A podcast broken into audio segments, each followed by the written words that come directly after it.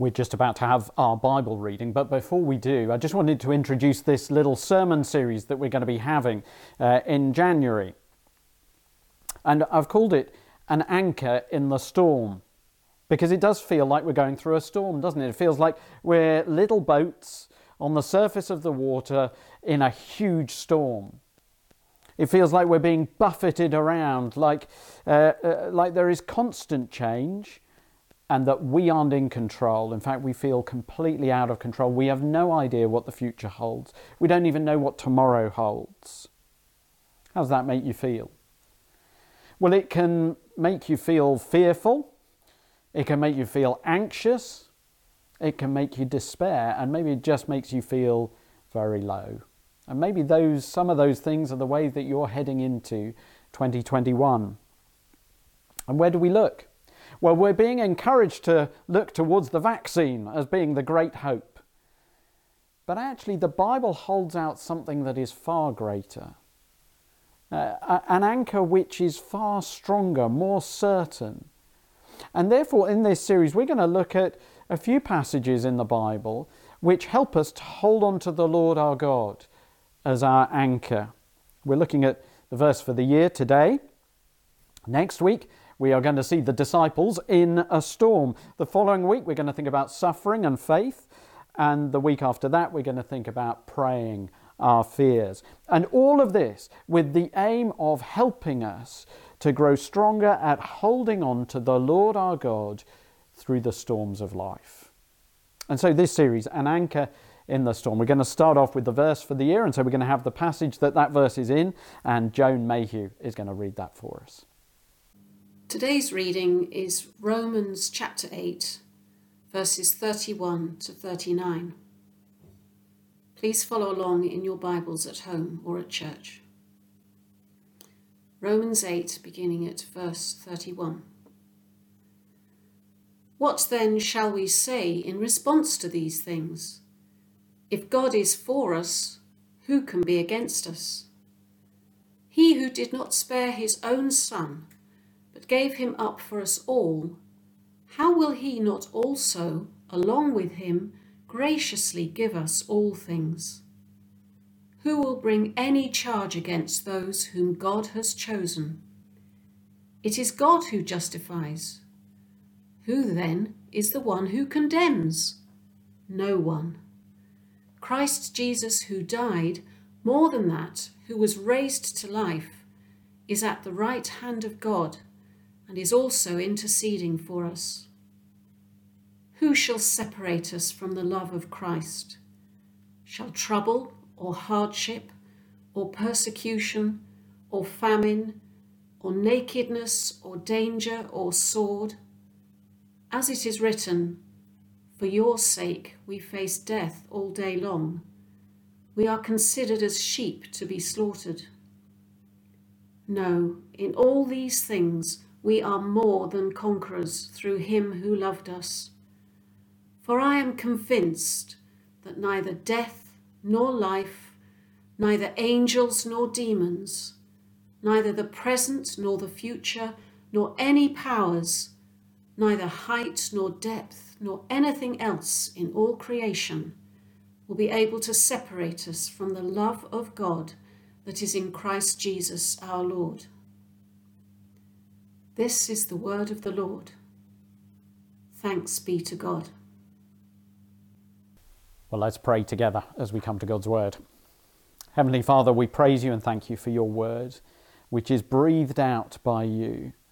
And we pray, please, that your Spirit would teach us as we look at your word, that the truths we read wouldn't just go into our heads, but into our hearts and change the way we live. Amen. We're going to focus in on verses 38 and 39. I thought it was important, though, that we have the, the reading from earlier on so that you can see the context, and we will refer to that later on. But we're going to focus in on verses 38 and 39. And clearly, these verses are all about God's love, and that Paul is saying we are inseparable from God's love. Maybe you're familiar with teaching about God's love. Maybe you've heard about God's love for years, maybe since you were a child in, uh, in Sunday school. You've heard about God's love over and over again, and you've sung about God's love. We sang about it earlier in How Deep the Father's Love for Us. Maybe you sang it with conviction just now. How deep the Father's love for us, how vast beyond all measure. But what does it take to shake your confidence in God's love? Actually, it can take relatively little, can't it? If we're honest. I mean, I know it can for me. Uh, what does it take on a Monday morning for you to start to doubt that God loves you? Well, sometimes it can be a bit pathetic, can't it, actually? That you wake up late and you have to rush around, and then you lose your car keys, and then you find that there are pressures in your work, uh, and then, oh, something else goes wrong. Uh, maybe, uh, I don't know, your washing machine breaks down. And, and you, you just have a series of events where you go, uh, you know, one thing after another, and you get to a point where you just think to yourself, God, if you love me, would these things really be happening? And maybe, of course, it can be big things that happen in our lives, major changes. Don't they knock us? Aren't there times where you doubt God's love? Oh, you've heard it so many times before, you've sung it with conviction, but on a Monday morning, actually we can doubt, can't we? Which shows that we don't really know this truth as well as we should. And we've got a choice at those times. Are we going to listen to ourselves and our doubts? Or are we going to trust God's word? And specifically, Romans 8 38 and 39. Paul starts this verse with, For I am convinced. Now that's quite something. Paul is saying, Here is something that is rock solid. Here is an anchor that is firm, that is sure, that is strong. I am convinced of this. What's he convinced of? That nothing can separate him from God's love or any other Christian. And we do need to see here that this isn't. Uh, this isn't a love which is just God's general love for creation, and we are reassured of that. In the Old Testament, in the book of Psalms, Psalm 145 talks about God's love for all that He has made. But that's not this love. This love is uh, a love that God has for Christians. That's what the context tells us. It's, it's talking about those for whom Christ died. You see that in verse 32. It's those for whom Christ intercedes. Or earlier in the chapter, it's those who've got the Holy Spirit. In other words, this is Christians, those who've got faith. This love is the love that God has for those people. Now, that is a love which is available to any, to any who will put their trust in Christ. But it is important to see that if that's not you, if you're not a Christian, then these truths, these truths in verse 38 and 39 are not, not actually true for you. But if you do, if you're a Christian, this truth is so important that we hold on to it that nothing can separate you from God's love. And so we're going to think about these verses in two parts. The first is the contenders. So Paul lines up the contenders. It's like he's saying, look, here's a list of things which maybe could challenge to see whether they can separate you from God's love, but none of them succeed. And so he starts with death. Now that's a pretty big contender, isn't it? Quite a strong contender. Because we fear death, don't we? Uh, and we think, well, maybe death, maybe that could be something that could get between you and God's love. Uh, and when you hear of someone who is dying, do you wonder?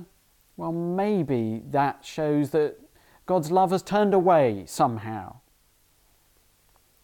But that's not the case. Paul's saying death doesn't come between us and God. I mean, uh, uh, before death, as someone is dying, as they die, and then after they die, Paul is saying there is no break in God's love. The beam of God's love is on that person. If they're a Christian, the beam of God's love is constant. There is no flickering, no dimming. The, his love isn't turned away at all. God's love is utterly constant. Death does not get between us and God's love. Now, that's, uh, that should mean that we as Christians, we, we don't need to fear death. Uh, the world does, doesn't it? That's why we're in lockdown, why there are so many restrictions, because the world is terrified of death and of dying. And yes, we should obey what the government tells us to do, but don't buy into the fear. Death cannot get between a Christian and God's love. Second contender is life. Uh, so uh, he says, For I am convinced that neither death nor life, by which Paul means, well, presumably all the events of life, all the calamities of life, the ups and particularly the downs. And there can be a lot of downs, can't there? Illnesses, viruses, job losses, uh, mental illness, uh, all kinds of trials that we might go through. And Paul is saying all of life, all of the calamities, all of the events, none of them can get between you and God's love if you're a Christian. And none of them, therefore, are indicators that God loves you any less. None of them. What does he come to next? Well, we're going to take them in pairs from now on. Uh, it says, neither angels nor demons. Now, demons is not a great translation there. It should really be rulers. That's what it says. In other words, we're dealing here with all the sort of cosmic superhuman agencies, all the big powers that you might think of. This is powers in the spiritual realm, things that are far more powerful than us. And Paul is saying none of them can get between a Christian and God's love. They are just not powerful enough. Maybe you've said in the past when you're going through particular sufferings, you've said, well, maybe this is the devil doing this to me, causing me to suffer.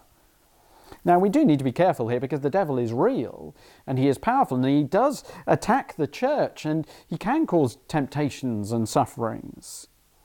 But we need to remember his power is limited.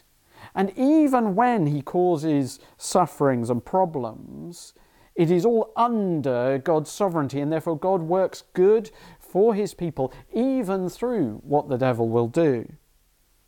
So the devil cannot get in the way of God's love for you. No spiritual power can. What's next? Neither the present nor the future. Well, clearly we're dealing with time here, isn't it? Paul is saying nothing now, nothing that can happen to you now, and nothing that will happen in the future can get between a Christian and God's love. We can feel very uncertain about the future, can't we? We, we don't know. we we can not feel that we can plan things even for the coming year. Everything is up in the air. But there is one certainty. You could turn to any page in your diary for 2021 now, you could go further ahead than that. 2022, 2032, 2052, 2072. You could go to the year 3000. You could go way beyond and you could say, yes, every single day, every moment in that time, as it stretches on for the future forever, God's love for you will be constant. There will be nothing in the future that can get between a Christian and God's love. What's next? Nor any power. This is kind of the forces of the universe. It's like Paul is saying, well, if you can imagine the, the biggest forces that there could possibly be, they are not powerful enough to get between a Christian and God's love. The next things, neither height nor depth. If we've dealt with time, now we're dealing with space. You cannot get to the highest point or the lowest depth that means that you can get away from God's love for a Christian. The heights and the depths cannot separate you from God's love. And then the last is a catch all, uh, nor anything else in all creation. Or better translation, nor any created thing. Now, we need to remember, don't we, that there are two categories of people, of thing in the universe. Uh, there is what's created, and then there's the creator. And, uh, well, the creator, well, that's God. And then everything else has been created. And so Paul is saying, no other created thing, in other words, nothing at all, can get between you and God. So, those are the contenders. And none of them are powerful enough, big enough to get between a Christian and God's love. So, Christian, nothing separates you from God's love. And therefore, nothing that happens can mean God loves you any less. No sickness, no redundancy, no rejection, no depression, health problems, cancer, struggles for you, struggles for your family. Even if we end up in hospital this year, even if we die, none of them separate a Christian from God's love. The beam of God's love is an absolute constant. No flickering, no dimming. God loves his people. Why is Paul so confident of this? Well, for that, we need to turn to our second point, which is God's love.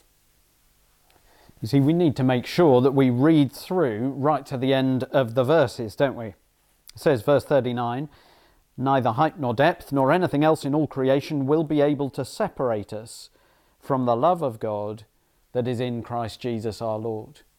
And that ending is really important. It doesn't just end with, with the love of God, but it's the love of God in Christ Jesus our Lord.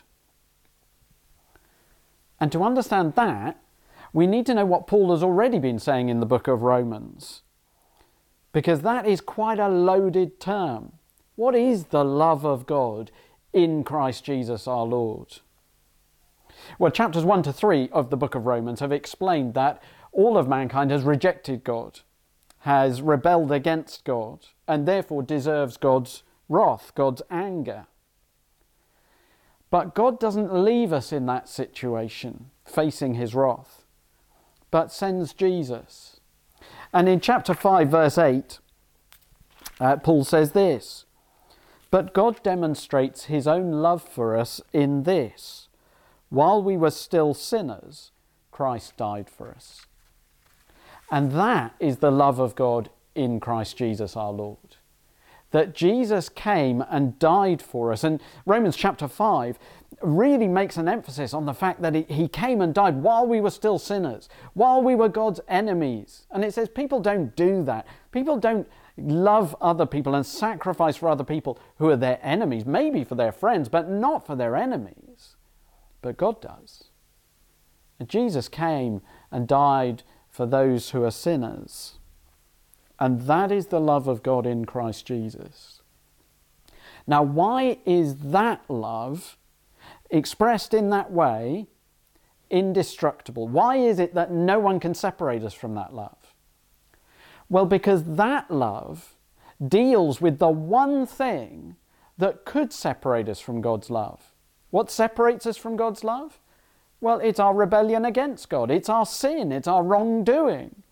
But Jesus, when he came and died, died for sin, to deal with our sin, to be the atoning sacrifice for our sin, as Paul puts it uh, earlier in Romans.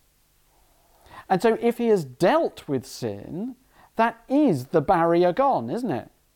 And so we see, beginning of chapter 8, it says this Therefore, there is now no condemnation for those who are in Christ Jesus.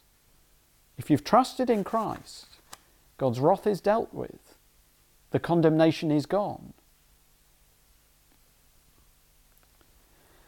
And also, Paul says, not just that the one barrier that could get in the way of you between you and God's love is dealt with, but also this shows the depths of God's love. So he dwells on this in, in chapter 8, verse 31 and 32. He says, What then shall we say in response to this? If God is for us, and we know he is, who can be against us? Well, no one. It says, He who did not spare his own son, but gave him up for us all, how will he not also, along with him, graciously give us all things? In other words, if Jesus, if Jesus came and died for us, if God gave his only son to die for you and me, then he wouldn't spare anything for us. There's nothing he wouldn't give for us. Now that's staggering, isn't it? If you're a Christian, there is nothing God wouldn't do for you. There's nothing he wouldn't give. He's already given the most precious thing he's got for you. And this is why Paul says he has such confidence it's because of the love of God in Christ Jesus our Lord. And so Paul's saying, look, where are you going to look to know whether God loves you or not? Don't look at your circumstances. Don't look at your bank balance. Don't look at your medical records. Look at the cross. Look at the cross of Jesus. That is where we see the depths of God's love for us. That's where we see the only barrier dealt with. And so, what difference will this make? Well, we need to keep dwelling on God's love, don't we? Keep understanding it better. Because we don't know it as well as we should. We keep listening to the lies, don't we? We keep listening to ourselves when we think, ah, maybe God doesn't love me that much. No, here is the anchor for your soul. It can transform you and me. For those who will come to Jesus and trust in Him, there is absolute assurance that God's love for you will never fail and nothing can get in the way of it. And so you can have confidence as you look at the year ahead. Whoever you are, if you'll come to Jesus, if you'll put your trust in Him, you can have confidence as you look to the year ahead. If you're already a Christian, you can look with confidence to the year ahead, can't you? Oh, we, we don't know what it'll hold in lots of ways. We don't know what joys or sorrows. It may be a hard year. But the beam of God's love for you in Christ Jesus will never, ever diminish. And even the difficulties are in some way an expression of God's love for you. How? Well, we're going to think about that more next week and the following week. But the assurance is this today, this week, this year, you will not experience anything other than the love of God in Christ Jesus. I'm going to finish for us with, with a, a couple of lines from a hymn which kind of expressed the way maybe that we should be looking at this year in the light of these verses. A couple of lines from the hymn, God moves in a mysterious way. I think I've quoted for them for you before. They say this Ye fearful saints, fresh courage take. The clouds ye so much dread are big with mercy and will break with blessings on your head. Well, will you trust that? If you're not yet a Christian, will you come to Jesus and put your trust in Him? And if you are a Christian, will you look at this year in the light of these verses? Let's pray together. Heavenly Father, we praise you for your great love expressed in the Lord Jesus, poured out as he died for us on the cross to deal with sin. And Father, we pray for those who aren't yet believers that they would put their trust in Jesus and come to know this great love. And for those of us who are, Father, please would this truth of your love sink more deeply into our hearts and change the way we think and the way we live. Amen.